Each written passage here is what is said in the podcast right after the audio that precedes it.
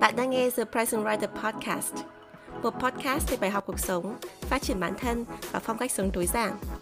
Podcast được hô bởi Chi Nguyễn, tiến sĩ giáo dục tại Mỹ, blogger và tác giả một cuốn sách về chủ nghĩa tối giản. Nào, hãy cùng Chi lắng nghe, trải nghiệm và thay đổi cuộc sống. Xin chào tất cả mọi người, chào mừng các bạn đã trở lại với The Present Writer Podcast. Mình là Chi Nguyễn. Tập podcast ngày hôm nay mình sẽ bàn về chủ đề mối quan hệ giữa bản thân mình và những người thầy cô, có thể là trong quá khứ hoặc là đang hiện tại dạy bạn. Và cả những người đang hướng dẫn bạn, những người là mentor, có thể là những người sếp, những người hướng dẫn, chỉ đạo công việc trực tiếp, hay là những cái người mà mentor giúp cho bạn có cái định hướng trong tương lai, nhưng mà không có một cái chức danh chính thức nào. Nhưng mà tiệu chung lại, mình gọi những người này là những người thầy, bởi vì là những người mà họ có một cái kiến thức hay kỹ năng ở đấy hơn mình và họ truyền lại cho mình thông qua các bài học, các khóa học, hay là thông qua à, những cái buổi huấn luyện, hay là thông qua những cái lời khuyên. Đề tài này rất là gần với bản thân mình, bởi vì mình đã từng là một người học. Mình nghĩ là ai cũng đã từng là người học. Đã từng đi học ở trường lớp rồi là trong công việc, ở trong cuộc sống của mình có những người hướng dẫn thầy cô của mình. Nhưng bản thân mình cũng là một người làm nghề giáo. Mình đã từng đi dạy rất nhiều bậc ừ, từ 4 tuổi đến 60 tuổi và hiện tại mình đang giảng dạy ở một trường đại học tại Mỹ với học viên ở lứa tuổi lớn hơn là lứa tuổi học tiến sĩ.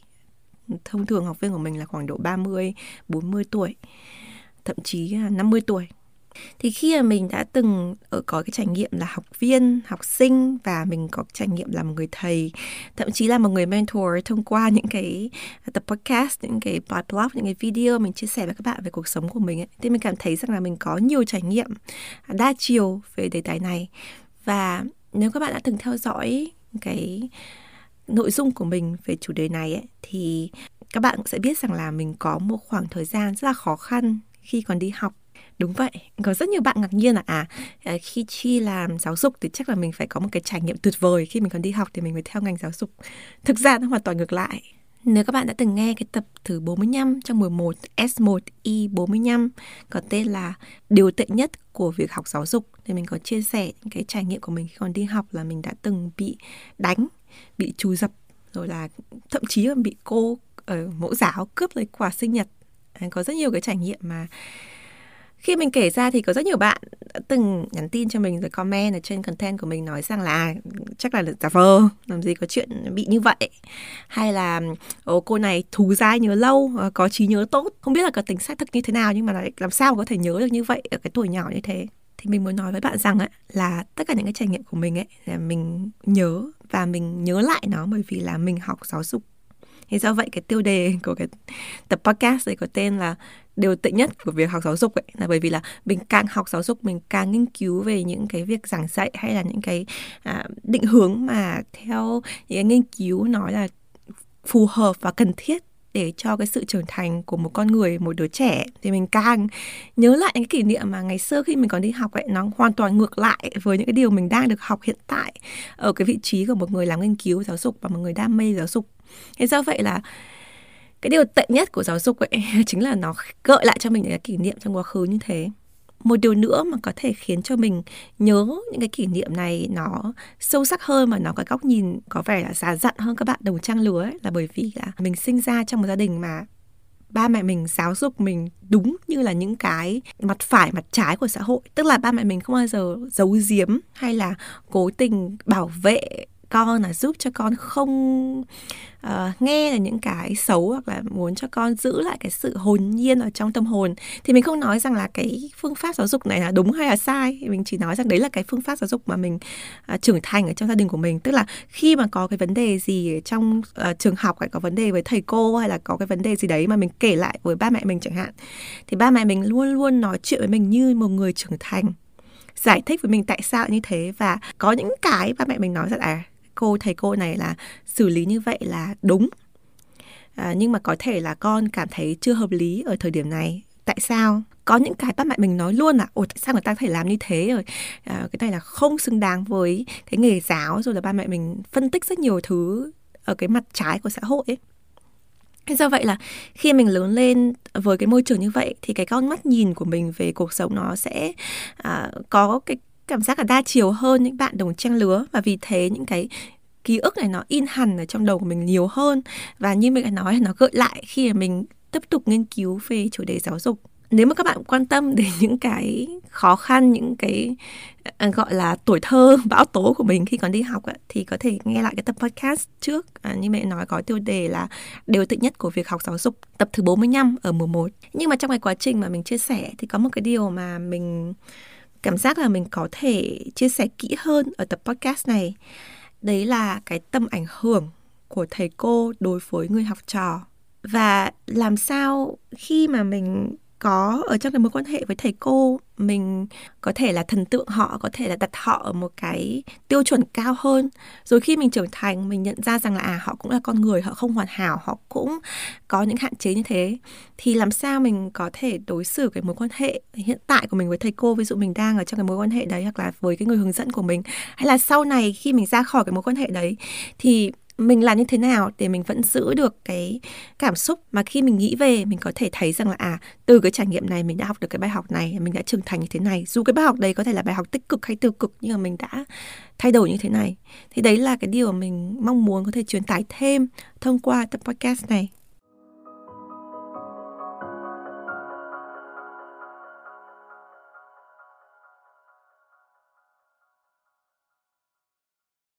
Trong quá trình làm khảo sát về cái đề tài trong mùa 3 này thì có một số bạn chia sẻ về thầy cô và cũng có một số bạn viết thư rồi là nhắn tin cho mình chia sẻ về những cái băn khoăn về hai mảng. Cái thứ nhất là các bạn nói nhiều về cái việc mình bị đối xử bất công ở học đường hay là những cái nhũng nhiễu, những cái mà phi đạo đức của thầy cô thì nó ảnh hưởng như thế nào tới tâm hồn của bạn khi bạn còn đang ở tuổi đi học? Hay là ví dụ như là thậm chí bạn đã ra trường rồi và bạn có người mentor người hướng dẫn. Cái người đấy người ta có những cái hành vi ở đấy mà bạn cảm thấy là không đúng. À, nhưng mà liệu nó có gây ra cái ảnh hưởng xấu tương tự đối với bạn hay không? Và làm như thế nào để mình có thể giải quyết những cái tâm lý phức tạp của mình đối với cái hành xử bất công phi đạo đức này?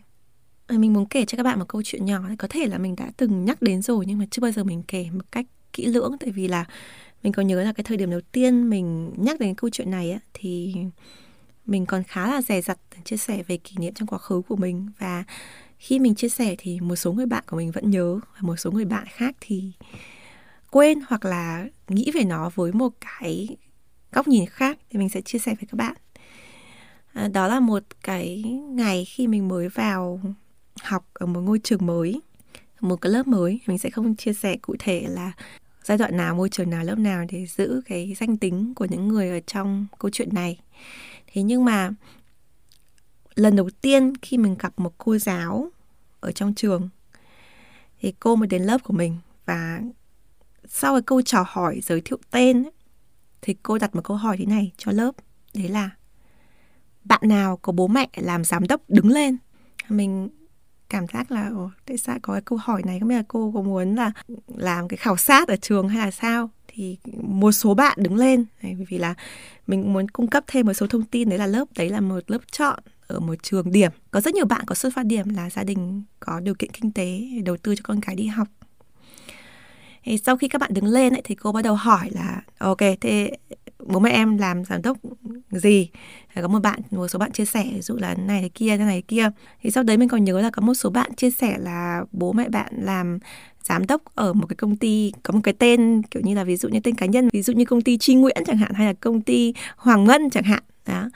Thì à, cô nói à tới đây là công ty trách nhiệm hữu hạn đúng không? Thì bạn nói là dạ đúng.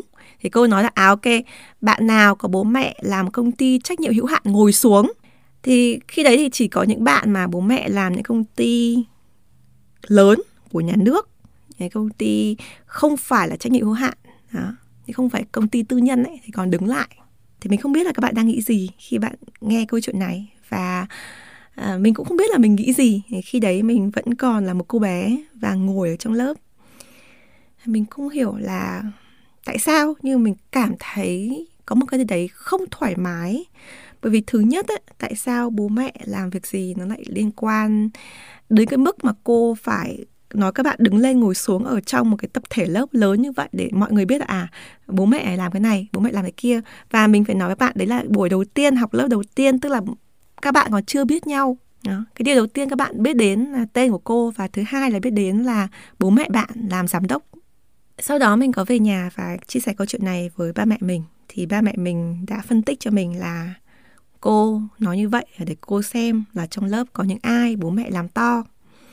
Và tại sao cô không quan tâm đến bố mẹ của những bạn làm công ty tư nhân? Vì đấy không phải là những nơi mà có quyền lực. Ai cũng có thể mở công ty tư nhân. Tất nhiên là họ có thể có, cần phải có tiền, có vốn, rồi là có những thứ khác. Nhưng mà cô quan tâm đến những ai có quyền thế, những ai mà có tầm ảnh hưởng, những ai mà có vị trí vững chắc đấy là giám đốc những công ty nhà nước, những công ty lớn, những công ty không phải là trách nhiệm hữu hạn.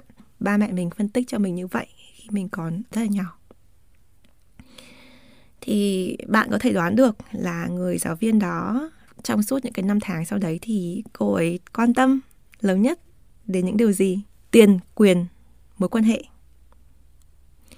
Cái ấn tượng đầu tiên của mình với cô giáo ấy Ờ, cũng là cái ấn tượng xuyên suốt trong suốt những năm được học cô ấy và nó có ảnh hưởng rất rất lớn tới cái góc nhìn của mình về nghề giáo và về xã hội. Mình sẽ chia sẻ trong một vài giây nữa. Thế nhưng mà mình chỉ muốn nói thêm một cái chi tiết đấy là nhiều năm sau này, khi mình học lớp, khi mình nói về những cái chuyện này trong quá khứ thì mình có kể lại câu chuyện này.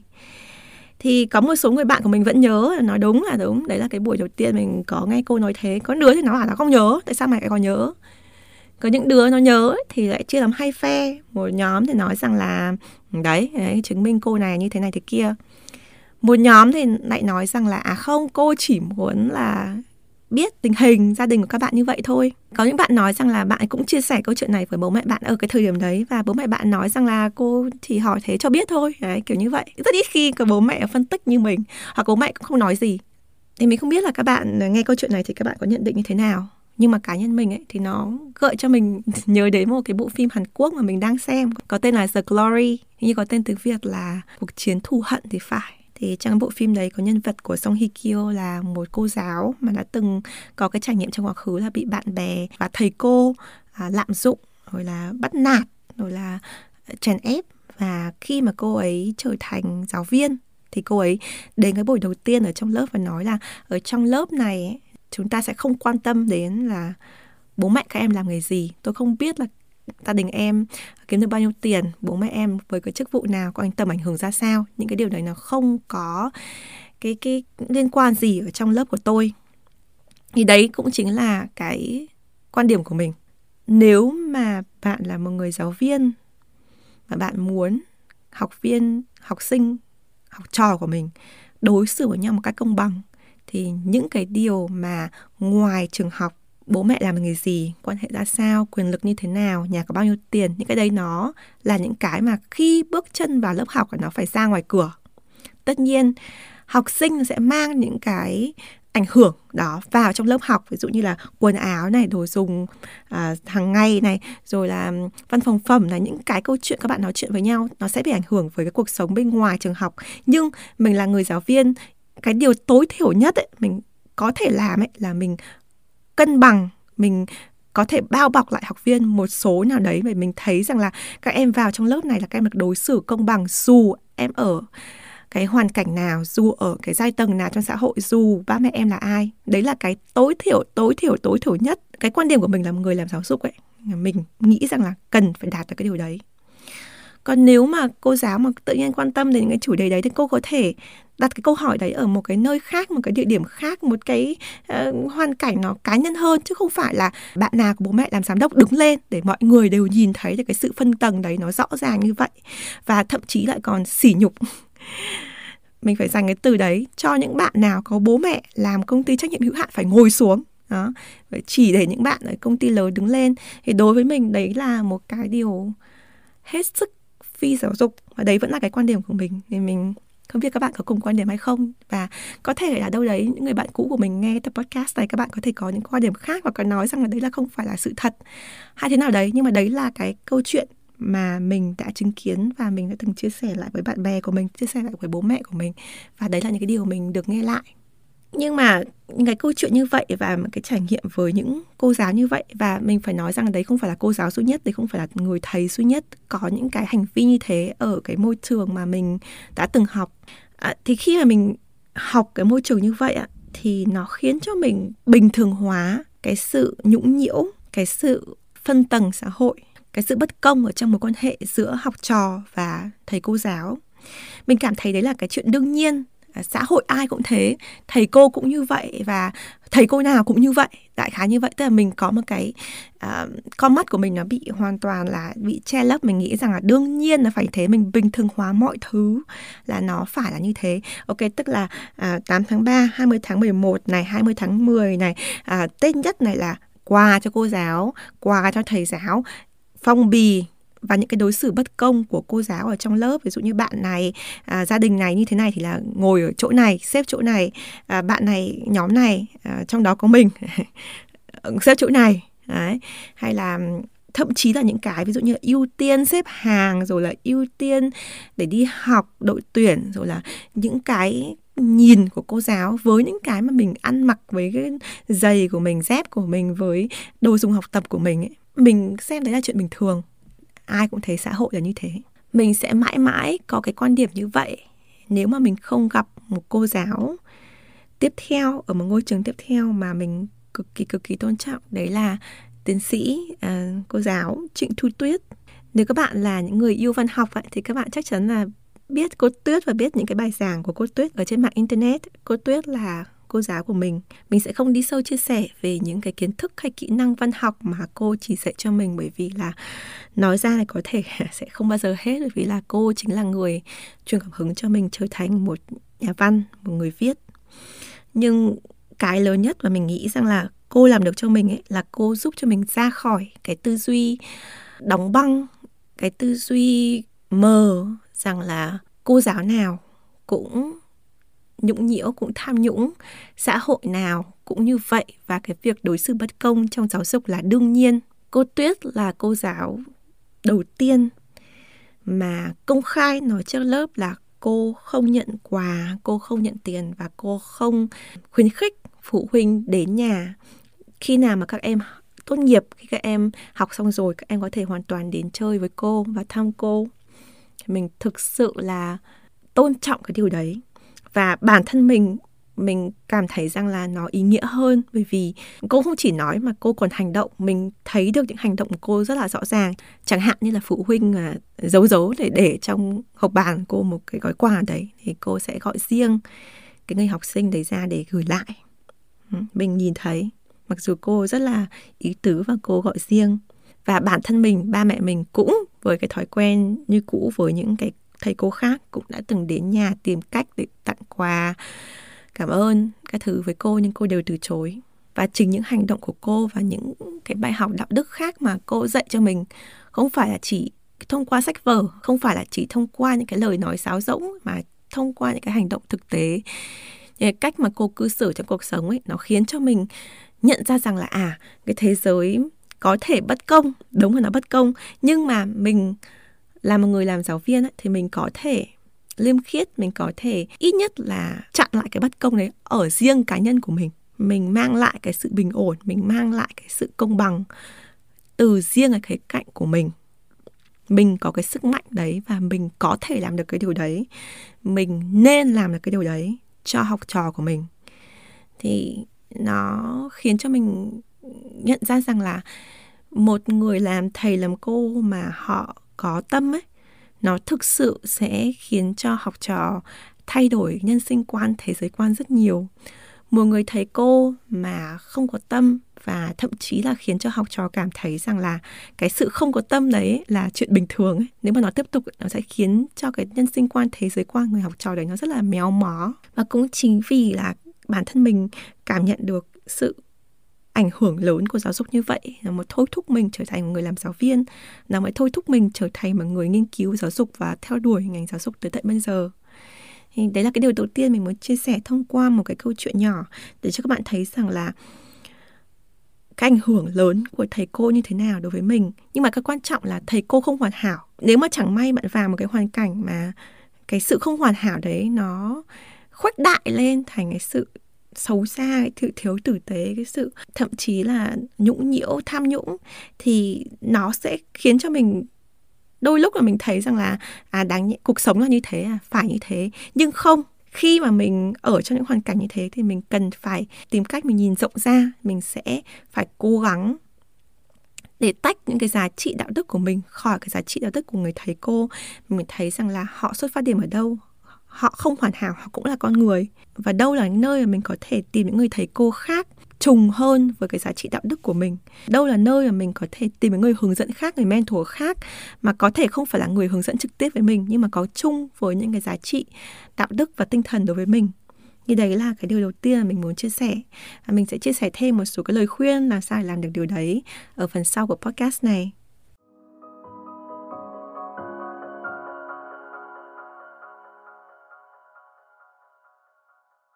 Điều thứ hai mà mình cảm thấy rằng là có rất nhiều bạn đã từng chia sẻ trong khảo sát cũng như trong email và tin nhắn đối với mình về câu chuyện mối quan hệ với thầy cô hay là người mentor hướng dẫn với bản thân mình á thì các bạn nói rất nhiều về việc uh, tư duy đóng khung và tư duy dán nhãn thì ờ, chẳng hạn như là mình sẽ trích dẫn một bạn trả lời ở trong à, khảo sát à, bạn viết năm nay em 23 tuổi đang là sinh viên mới ra trường ạ à em có một giáo viên chuyên môn rất nhiệt tình, cởi mở, nhưng em cũng rất ngại giáo viên này. Vì đó là một người luôn dán nhãn học viên có tài năng hoặc không và dùng cảm xúc để xét đoán vấn đề, can thiệp rất nhiều vào cuộc sống riêng tư của học viên, nhưng lại không chấp nhận phản hồi và luôn tìm cách phân loại tài năng của học viên. Truyền đến học viên rất nhiều năng lượng tiêu cực như ganh đua, đố kỵ, tự ti, ngạo mạn nên em cũng mong muốn nghe thêm về những khía cạnh khác nhau phân tích về vấn đề này. Các bạn thính giả đã gửi câu hỏi này và đây cũng là một cái đề tài mà chi à, đã từng viết ở trong cuốn sách của mình một cuốn sách về chủ nghĩa tối giản. Thì mình sẽ đọc cho các bạn một chương ở trong cuốn sách đấy. Và trước khi bạn nghe cái chương này thì mình cũng phải nói rằng là đây là vấn đề rất là lớn của những người làm giáo viên bao gồm cả mình bởi vì là giáo viên họ cũng được dạy ở trong cái môi trường là à, ganh đua là phân tầng. Ví dụ như là à, học sinh học giỏi à, vào trường chuyên lớp chọn này rồi là đứng thứ mấy ở trong lớp này rồi là nếu mà mình đi dạy thì mình dạy học viên giỏi thì nó dễ hơn học viên kém chẳng hạn như thế. Hay là cũng như trong lúc mình dạy thì mình cũng không thể nào mà tránh được cái tư duy phân loại là mình thấy bạn này khá hơn bạn kia chẳng hạn như thế thì đấy là cái điều mà rất nhiều giáo viên, bao gồm cả mình, gặp phải. Và có một lối tư duy mà mình nhận ra rằng là rất là quan trọng đối với người làm giáo viên là tư duy mở. Tư duy mở là một dòng tư duy mà mình cho rằng là mọi thứ đều có thể thay đổi, mọi thứ đều có thể phát triển hơn nếu mình à, đặt bản thân vào đó. Chẳng hạn như là à, ví dụ như học viên không thực sự là À, có cái xuất phát điểm tốt chẳng hạn là điểm kém này hay là hay là hơi chậm hiểu so với những học viên khác. Nhưng mà mình có tư duy mở mình tin rằng là nếu mà mình đầu tư thời gian mình giúp cho học viên này tìm được cái phương pháp tốt hơn ấy hoặc là phương pháp phù hợp hơn với bạn ấy thì bạn ấy có thể hoàn toàn thành công và thành công ở những cái mảng khác trong cuộc sống. Chứ không nhất thiết là nếu mà bạn ấy không giỏi ở chỗ này thì đương nhiên là sau này mãi mãi bạn ấy cũng không giỏi và không giỏi tất cả những mảng khác. Cái tư duy này nó trái với cái tư duy đóng ấy tư duy đóng là tư duy tương tự như điều mà bạn thính giả có chia sẻ ở trong cái khảo sát ấy. Tức là cái tư duy phân tầng dán nhãn là à học viên này có vẻ giỏi và mãi mãi giỏi. À, mình sẽ để học viên này ở trong cái lớp chọn cái học viên nào mà à, kém thụt hơn thì mãi mãi đi sau. Thì mình sẽ à, tiếp tục phân tầng như thế mình sẽ đưa ra những cái bài thi rồi là đưa ra những cái à, phương pháp khác ví dụ như là ờ, đối chọi nhau hoặc là hùng biện hay là cái gì đấy để mình phân tầng mình chia danh hiệu mình chia các cái bạn trong lớp để xem là mình sẽ có những cách đối xử khác nhau như thế nào đối với từng cái nhóm một ấy. Cái tư duy là những người nào đã giỏi thì họ đã vốn giỏi rồi và phải mãi mãi giỏi như thế. Còn những người nào mà uh, hơi thua kém hơi thiệt thòi hơn thì họ sẽ mãi mãi không thành công bằng những cái người mà giỏi thì cái tư duy, đóng và tư duy mở này nó rất là quan trọng đối với một người làm giáo viên. Và bạn cần phải hiểu xem là bạn đang ở đâu, cái tư duy của mình như thế nào. Và thường xuyên kiểm tra, thường xuyên check lại với mình là à mình có đang có tư duy đóng hay không. Thì các bạn có thể nghe cái chia sẻ của mình ở trong cái tập podcast mà mình đọc lại chương sách ở trong một cuốn sách về chủ nghĩa tối giản, về chủ đề này.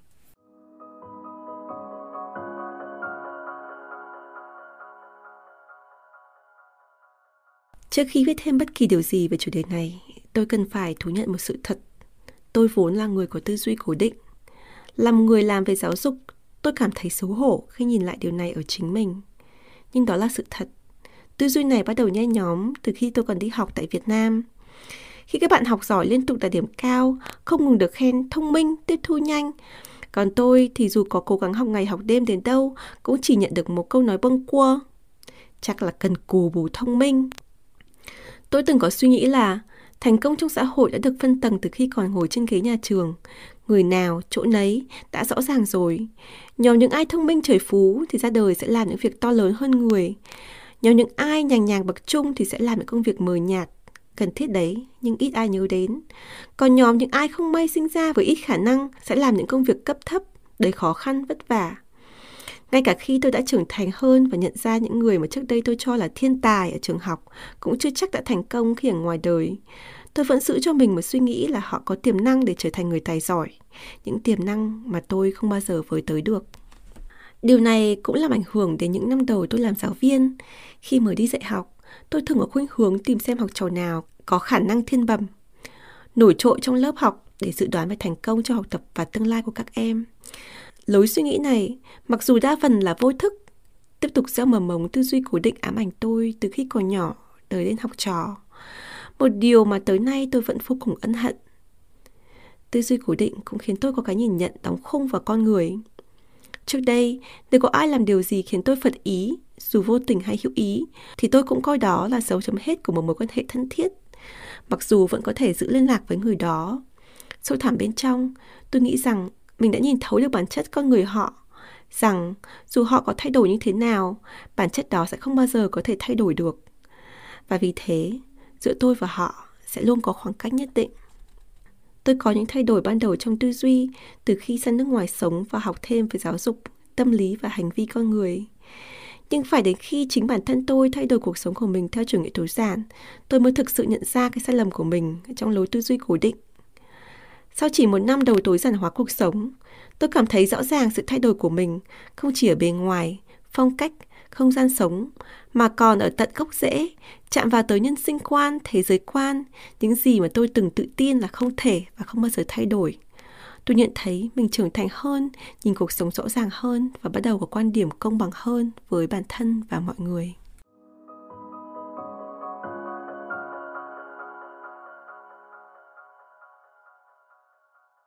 Vậy điều gì mình có thể làm ở trong một mối quan hệ giữa bản thân mình với thầy cô hoặc là với những người hướng dẫn, mentor của mình?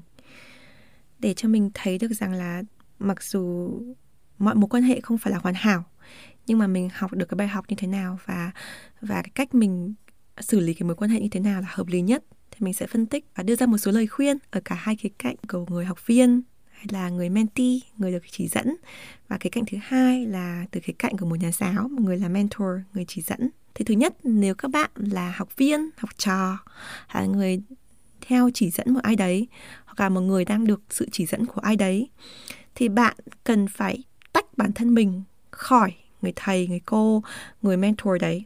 Bởi vì học trò và thầy là hai con người khác nhau với những cái nền tảng khác nhau, với cái mục đích khác nhau, với cái mục tiêu khác nhau. Do vậy là những cái ý tưởng mà người thầy cho bạn chưa chắc đã là một ý tưởng phù hợp với bạn và cũng như những cái điều mà bạn nghĩ chưa chắc đã khớp với người thầy. Do vậy là bạn cần tách hai cái đối tượng này ra.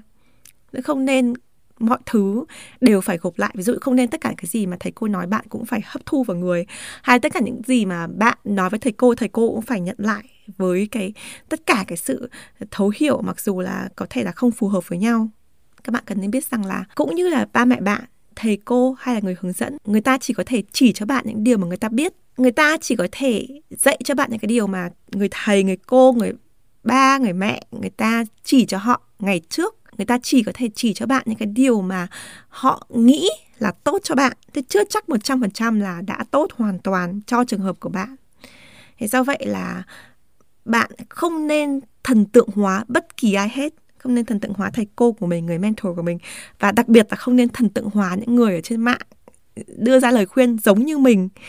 Kể cả bạn có yêu thích, có à, đồng ý, có đồng thuận như thế nào ấy, thì cái điều mà mình cảm thấy rằng là không nên làm ấy, là cái thần tượng hóa. Khi các bạn đã idolize thần tượng hóa một ai đấy thì bạn sẽ nghĩ rằng là mọi thứ người ta nói là đúng. À, đến khi mà bạn có một cái gì đấy mà nó bị uh, bắt đầu dạn nứt hoặc là có những cái câu chuyện gì đấy mà ở cái khía cạnh nó nhạy cảm nó đa chiều hơn bạn cảm thấy không phù hợp với người ta thì bạn hoàn toàn sẽ bị tổn thương. Bạn hoàn toàn sẽ cảm giác là cái cảm xúc của mình bị vỡ. Thì tốt hơn cả ấy, là mình sẽ không thần tượng một ai hết mình hiểu mọi người hiểu người thầy, người cô, người hướng dẫn của mình là những người không hoàn hảo. Và ai cũng không hoàn hảo. Bạn không hoàn hảo, mình không hoàn hảo. Học trò không hoàn hảo, thầy cô không hoàn hảo. Xã hội không hoàn hảo. Và đấy là cái tư duy mình nghĩ là nên có ở trong mọi mối quan hệ. Mình không thần tượng ai hết và mình cũng không gộp cái suy nghĩ của mình vào tư duy của họ. Mình không, chắc chắn là những điều họ nói 100% là đúng và áp dụng được với mình. Điều thứ hai là về sự tôn trọng. Một trong những điều mà mình cảm thấy rằng là cái tư duy uh, văn hóa của người Việt đạo khổng ấy dạy cho mình là nếu mình là học trò mình là người dưới thì mình cần phải tôn trọng người làm thầy người hướng dẫn cho mình. Thì cái đấy là điều mà mình nghĩ rằng là là một cái văn hóa đối với mình là nó hợp lý nó tốt đẹp. Bởi vì mình luôn luôn nên tôn trọng tất cả mọi bài học nhất tự vi sư bán tự vi sư đúng không? Như mình nói ở phần đầu podcast kể cả có những người thầy, người cô mà đối xử với mình bất công, thì những cái kiến thức, những cái kỹ năng họ dạy cho mình, những cái bài học ấy, nó đều có một cái gì đấy mình có thể học được. Thì mình nhìn lại nó với cái mắt nhìn nhẹ nhàng như vậy, mình tôn trọng họ. Tuy nhiên, cái sự tôn trọng không có nghĩa là khúm núm, hạ thấp bản thân, là cảm thấy rằng là mình không ra gì và mình luôn luôn ở dưới trướng, ở thấp hơn họ cái điều này nó rất quan trọng. Chẳng hạn như bạn ở trong một mối quan hệ độc hại, cái người thầy, người cô hoặc là người hướng dẫn của bạn thường xuyên chỉ trích, thường xuyên đặt bạn xuống dưới, thường xuyên cho bạn là không ra gì, thì không có nghĩa rằng là mình tự động mình nói bản thân mình à mình không có gì, mình chưa đủ, mình kém. Bởi vì trở lại với cái ý tưởng ban đầu ấy, thầy cô và bạn là hai cái bản thể khác nhau. Những cái tư duy của họ khác với tư duy của mình, họ có thể có tư duy đóng, tư duy dán nhãn nhưng mình mình cần phải có tư duy mở, tư duy tự tin vào bản thân mình. Mình phải nói bản thân mình rằng là mình sẽ thay đổi, mình có thể tốt hơn và mình đủ. Mình sẽ luôn luôn phát triển và cải thiện và mình học, mình nhận lấy những cái lời nhận xét của người khác để mình phát triển bản thân mình tốt hơn. Nhưng không có nghĩa rằng là mình phải khúm núm mình phải dạ vâng mình phải tôn thờ tất cả mọi điều mà người khác ở cái chiếu trên ở cái à, giai tầng trên nói với mình. Thì đó là cái điều mình nghĩ rằng là nó rất quan trọng để mình phân tách cái sự tôn trọng về văn hóa đối với người à, làm thầy của mình và cái sự tự tôn với bản thân mình. Để mình thấy rằng là mình tôn trọng người làm thầy của mình nhưng mình cũng tôn trọng chính bản thân mình trong quá trình mình học. Điều thứ ba có lẽ là một cái lời khuyên cho mình trong quá khứ. Đấy là đừng thể hiện sự thiếu tôn trọng. Kể cả khi người làm thầy, làm cô của mình hay là người hướng dẫn của mình, họ làm cái điều gì đấy khiến cho mình mất đi cái sự tôn trọng, cái sự yêu thích, cái sự nhìn nhận của mình về người đấy. Nhưng mình cũng không nên thể hiện cái sự thiếu tôn trọng thầy cô, bởi vì là ờ, khi mà mình thiếu tôn trọng ai đấy thì nó khiến cho cái mối quan hệ đấy nó tổn thương rất là nhiều và nó khiến cho cái vết nhơ đấy nó sẽ luôn luôn dành cho mình bởi vì là mình là người tạo ra cái thiếu tôn trọng đấy chẳng hạn như là mình chửi mắng lại thầy cô ở trên lớp mà chẳng hạn là mình có những cư xử xấu ở trên lớp này chẳng hạn là mình um, nói xấu thầy cô sau lưng chẳng hạn. Thì đối với mình ấy thì khi mình còn nhỏ thì mình cảm giác là cái hành xử đấy nó có thể được lý giải bởi cái người thầy cô đấy không mang lại cái sự tôn trọng dành cho mình. Đúng. Nhưng một mặt khác ấy nếu mà mình nghĩ về họ với cái con mắt nhìn xấu như vậy á thì mình cũng sẽ uh, không học được những cái bài học tích cực mà họ mang lại cho mình. Chẳng hạn trở lại cái câu chuyện những thầy cô mà thường đối xử là bất công đối với mình ấy nhưng mà họ cũng dạy cho mình những cái bài học hay những cái bài học tốt. Và có những cái thứ mà mình nghĩ lại, mình nghĩ là mình vẫn còn nhớ là mình học được cái bài học này từ cái người thầy này. Người này là một người mà người ta chỉ dạy được nhưng mà người ta không có đạo đức chẳng hạn. Hay là à cái người này thì người ta có đạo đức nhưng người ta lại không dạy hay, nhưng mình vẫn tôn trọng cái đạo đức của họ chẳng hạn. Thì khi mình nhìn được cái điểm tốt đẹp của người khác ấy, mình thông cảm là họ không phải là một người hoàn hảo, ai cũng có hạn chế, thì mình sẽ có thể có một cái mối quan hệ mà nó nhẹ nhàng hơn ngày xưa ấy khi mà mình còn trẻ ấy, thì mình rất là căm phẫn với những cái mối quan hệ của mình với thầy cô giáo cũ. Có những giai đoạn mình còn nghĩ rằng là mình sẽ trả thù bằng cách là mình đi học về giáo dục và mình quay lại nói với cô là đấy à, bây giờ em đi học về giáo dục thì em nhìn lại cái này. Cô có nhớ không? Ngày xưa cô đã như thế này thế kia với em. Tại sao cô có thể làm được cái điều đấy? Tại sao cô có thể phi giáo dục như thế? Thậm chí mình còn nghĩ đến việc là mình sẽ viết thư với những lời lẽ đanh thép để đòi lại công bằng cho bản thân mình trong quá khứ. Mà sau đó mình nghĩ lại mình nghĩ rằng là nếu mình cứ có cái suy nghĩ căm phẫn như thế thì mình mới là người chịu thiệt thì mình mới là những cái người mà mang những cái thù hận đấy tiếp tục vào công việc và cuộc sống và cái việc giảng dạy của mình. Mình không muốn cái điều đấy. Khi mà mình để cho một ai đấy ra khỏi trái tim của mình khi mình không nghĩ về nó một cách tiêu cực ấy, thì mình mới hoàn toàn được giải thoát. Đấy là cái quan điểm của mình. Ờ, với cái mối quan hệ với thầy cô và với những cái vết sẹo trong quá khứ mà thầy cô mang đến cho mình. Và nếu mà bạn có những cái mối quan hệ nào tiêu cực ấy, thì bạn có thể hạn chế tiếp xúc hạn chế quan hệ thậm chí cắt bỏ cái mối quan hệ đấy khi có thể. Chứ không có nghĩa rằng là thầy cô hoặc là người hướng dẫn này gây cho bạn nhiều cái cảm xúc tiêu cực nhưng mà cái buổi nào học lớp, cả lớp đi về, thầy cô, bạn cũng phải đi. Không có nghĩa rằng là các bạn cảm ơn người làm mentor cho mình, bạn cũng phải đi theo để cảm ơn. Nếu mà mình có cái mối quan hệ nào làm cho mình cảm thấy độc hại, tiêu cực thì mình hoàn toàn có thể bước ra khỏi mối quan hệ đấy và không nghĩ về nó nữa. Đấy là cái điều mà mình nghĩ rằng là nó có thể áp dụng được trong tất cả các mối quan hệ, nhưng mà trong cái mối quan hệ với thầy cô cũng như vậy. Mình thấy rằng ít người nói về cái điều này à, đối với thầy cô. Có thể là như mình đã nói có thể các bạn học có những cái suy nghĩ khác nhau về cái mối quan hệ ấy. Hay là ví dụ như là mọi người nghĩ là quá khứ trôi qua rồi thì thôi mình vẫn tiếp tục ừ, đối xử tốt với thầy cô hoặc là thăm thầy cô đã lớn tuổi chẳng hạn. Hay là ừ, mình vẫn giao lưu kết bạn với những thầy cô ngày xưa đã có những hành xử không tốt với mình. Nhưng bản thân mình ấy, thì mình là giáo viên ấy, thì mình có thể nói với bạn rằng là hơn ai hết người làm thầy cô người ta biết người ta đối xử với người khác như thế nào. Và nếu mà một học trò nào đấy mà không đến thăm mình ấy thì tiên trách kỷ hậu trách nhân họ sẽ tự hiểu là tại sao ông có cái mối quan hệ đấy. Và bạn không cần thiết phải trả thù không cần thiết phải đòi lại công bằng à, bạn sống một cuộc sống hạnh phúc. Thì đấy là một cái cách trả thù tốt đẹp nhất.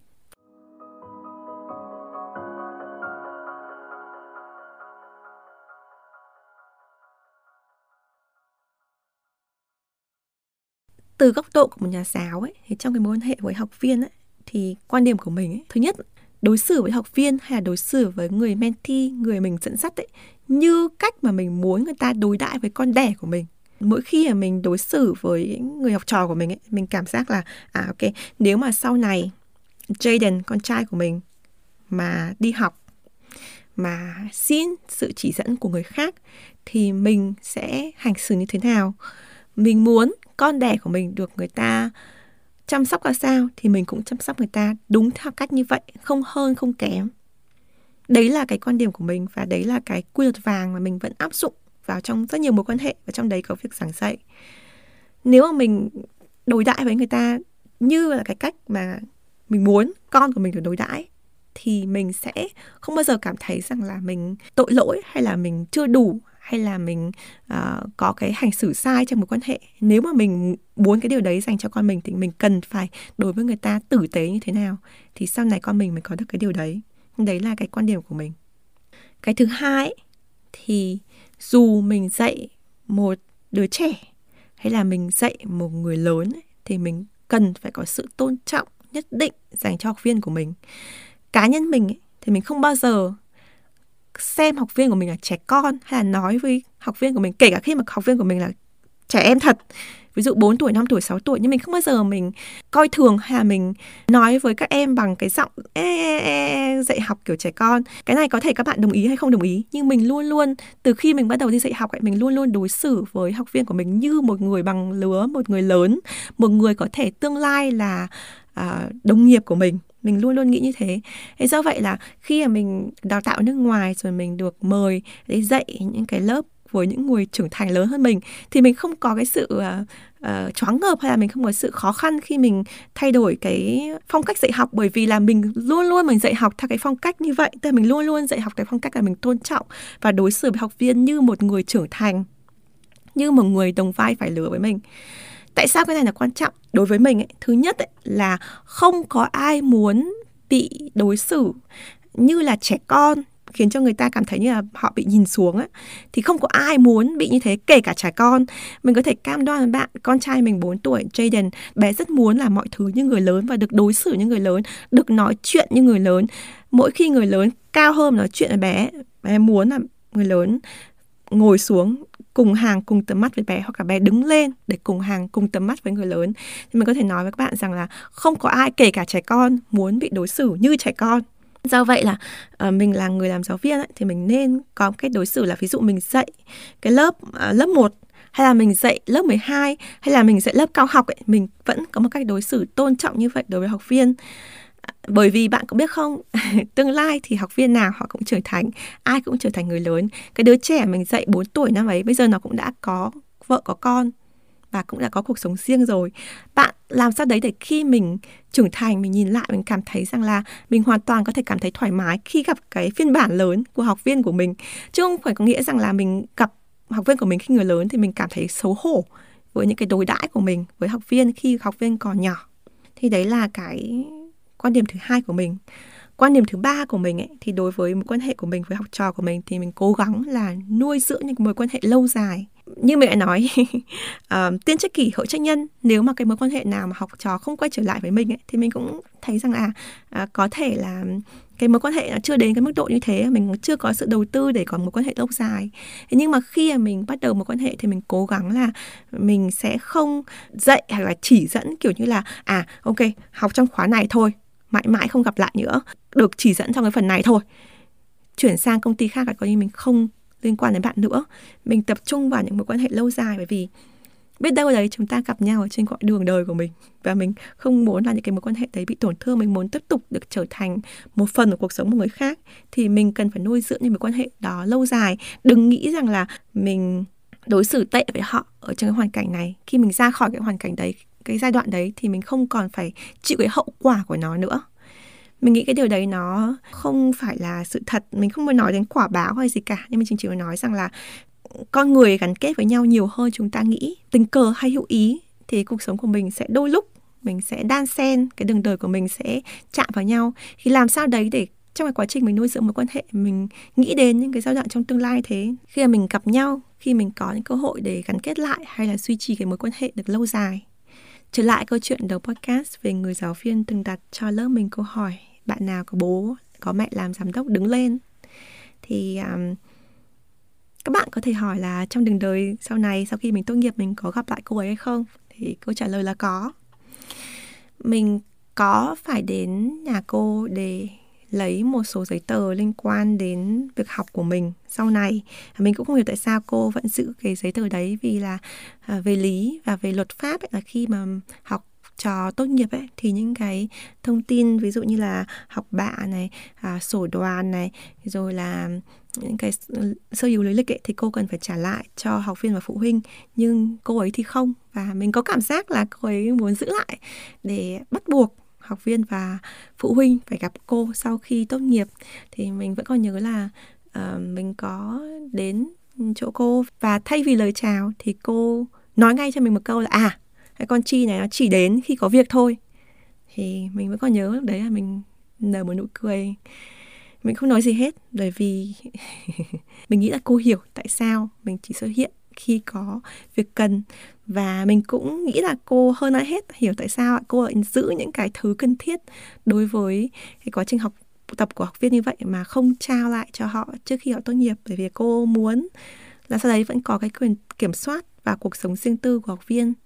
Trong suốt những cái giai đoạn sau này thì có một số lần mà mình có nghe bạn bè mình nói là cô có hỏi về mình, rồi là cũng muốn kết bạn với mình Ờ, trên mạng rồi mình muốn liên hệ với mình nhưng mà mình chưa bao giờ kết nối trực tiếp và mình cũng không có nhu cầu và cảm thấy có trách nhiệm để tiếp tục cái mối quan hệ đấy. Như mình đã nói cái lời khuyên ở trong tập podcast là nếu mà cái mối quan hệ nào độc hại và khiến cho bạn nghĩ đến những cái câu chuyện thậm chí là những ý tưởng trả thù ấy, thì thôi mình nên ra khỏi cái mối quan hệ đấy à, và có một câu chuyện nhỏ đấy là mẹ mình có kể là một lần đang ở trên đường và cô nhận ra mẹ mình và cô à, đã, đang đội một cái mũ và cô sụp cái mũ đấy và bước đi rất là nhanh.